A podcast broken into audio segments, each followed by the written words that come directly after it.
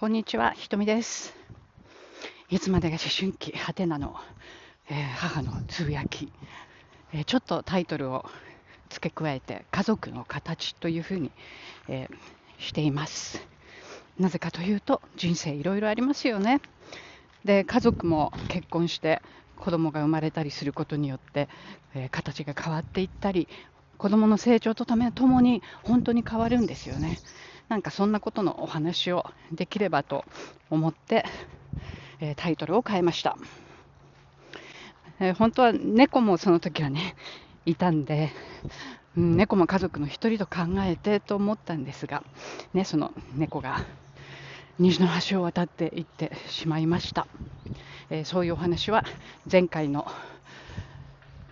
配信でさせていただきましたがちょっとあまりにも悲しすぎて、えー、しばらくまたお休みしてしまっていましたね。ちょっとだけ元気になってきてます。でもやっぱりね思い出すと突然涙が出てきたりっていうことはありますがそんな自分も十分味わっていようかなというふうに思っています。そして自分の幸せを増やすための行動をしていくポジティブ心理学の、えー、学びを生かしてという感じでしょうか。ね、それとかコーチングの学びも生かして自分自身にコーチングをしてみたりそんな日々です、えー、今日はね今ねはあはあ言ってるんですけどね実はトレイルランを、えー、終えたところです、えー、相変わらず続けられていて昨日久々にねちょっとねお休みしてうちの中でだけ20分っていうのをあじゃあ20分じゃないや。昨日うちの中で10分だけ走るっていうのをやったんですけどでも外をね、えー、10分走ってちょっとだけ休んでまた走る10分走るっていうその2セットをずっと続けられています。であのトレイルランをしています最近は。えー、舗装された道平面ではなくて。森の中とかハイキングの道を走るっていうものです。舗装されていないんであのなていうんですか足にかかるね負担が少ないんですよね。はいはい。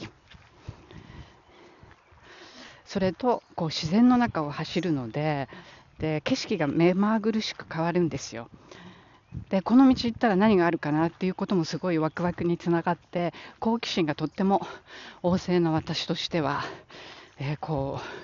う幸せな気分につながる。そう思って、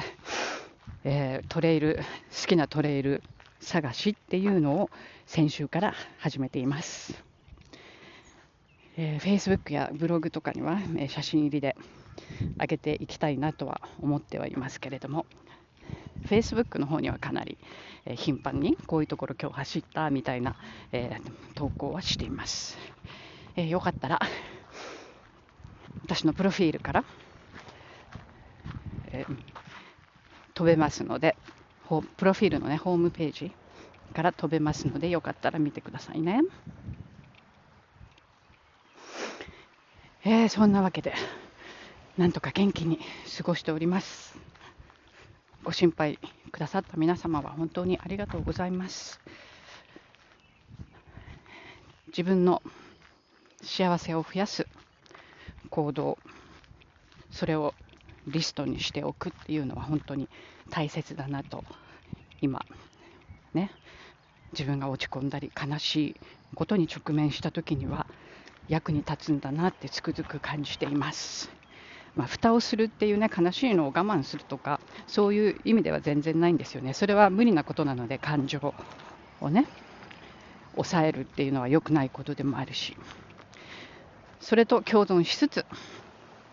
自分の幸せもちょっとずつ増やしてまた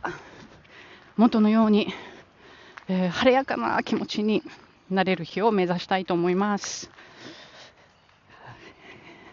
というわけでまた近況報告とちょっとした、えー、学びのアウトプットでしたお聴きくださりありがとうございますそれではまた。